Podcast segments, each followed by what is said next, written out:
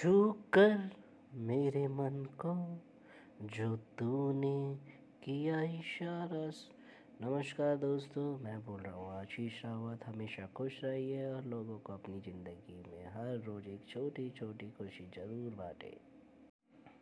Hello, नमस्कार दोस्तों, मेरी यूट्यूब पे ये फ़र्स्ट कहानी है।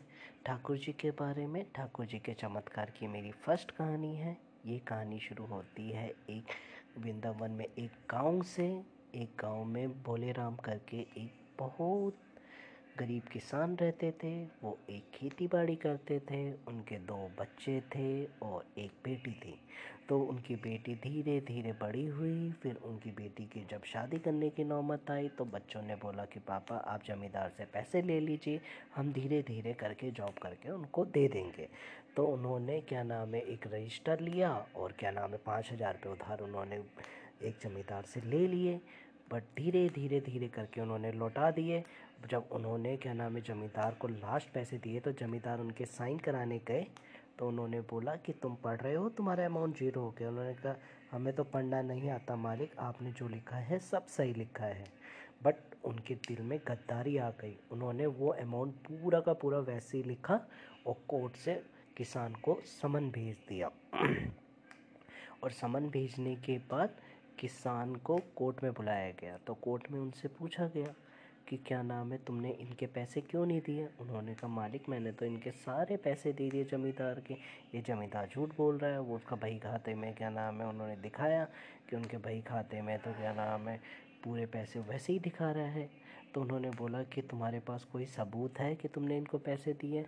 कोई गवाह वगैरह? उन्होंने कहा हाँ वो मैं जब भी जाता हूँ तो मेरे साथ क्या नाम है ठाकुर जी भी गए थे मेरे पास। तो उन्होंने सोचा कि कोई ठाकुर जी इंसान होगा तो उन्होंने ठाकुर जी के नाम से क्या नाम है, भेज दिया करेगा। और बांके बिहारी जी हमारे इतने लाडले, इतने प्यारे हैं कि वो खुद उस गवाह में गवाह तो उसमें खुद ठाकुर जी गवाही देने के लिए कोर्ट में आ गए। उन्होंने बोला, ये ज़मींदार झूठ बोल रहा है, ये बुक गलत है, इनकी बुक दूसरी वाली इन्होंने, क्या नाम है, अपने लॉकर में छुपा के रखी हुई है। तो कोर्ट से दो बंदों को भेजा गया। उनके, क्या नाम है, ज़मींदार के घर से लॉकर से वो बुक लाई गई, उसमें देखा तो ज़ीरो अमाउंट था। तो उन्होंने बोला हाँ आप सही बोल रहे हैं। तो उन्होंने पूछा कि आपकी ये जो ठाकुर जी हैं, बांके बिहारी जी हैं, ये कहाँ रहते हैं? कहते हैं, ये तो हमेशा भगवान है, परमेश्वर है। उस दिन कोर्ट में जज निर रोने लगे कि जिसकी अदालत में मुझे जाना था, वो आज मेरी अदालत में आए तो उन्हीं दिनों से उन्होंने उसी टाइम से जज से इस्तीफ़ा दे दिया। और वो चुपचाप बांके बिहारी की गलियों में बांके बिहारी का नाम लेते लेते वो वहीं पे निर्वाह अपना करने लगे। तभी कहते हैं, दोस्तों, अपने दिल में ठाकुर जी के लिए प्रेम रखें, ठाकुर जी के लिए सद्भावना रखें। ठाकुर जी हमारा हमेशा कल्याण करते हैं। ठाकुर जी जहाँ भी हो, तुम कहीं भी रहो, ठाकुर जी हमेशा हमारे लिए प्यार ब्लेसिंग्स हमेशा देते हैं। आप ठाकुर जी को भूल जाओगे बट ठाकुर जी एक बार आपसे रिश्ता बना लेंगे तो आपको कभी नहीं भूलेंगे।